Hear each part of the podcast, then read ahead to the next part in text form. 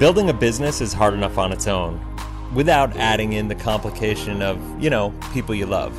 There's a ton of content and information from great people about how to hustle your face off to succeed. And there's also a lot of great information about how to have a successful marriage. We couldn't find anything that bridged the gap. Like, what do you do when you want to build a kick ass business, but you still want to make sure that you keep your family as the number one priority? So, after 18 years together, oh wow, and building lots of businesses, some that succeeded and some that crashed and burned, Chris and I are here to get real with what has worked, what hasn't worked, and how we are continuing to be intentional about growing not only the success of our businesses, but our marriage as well. So join in as we share our tips, tricks, failures, and stories with other successful entrepreneurial couples. Welcome to Business with Benefits.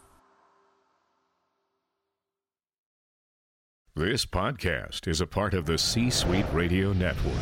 For more top business podcasts, visit c-suiteradio.com.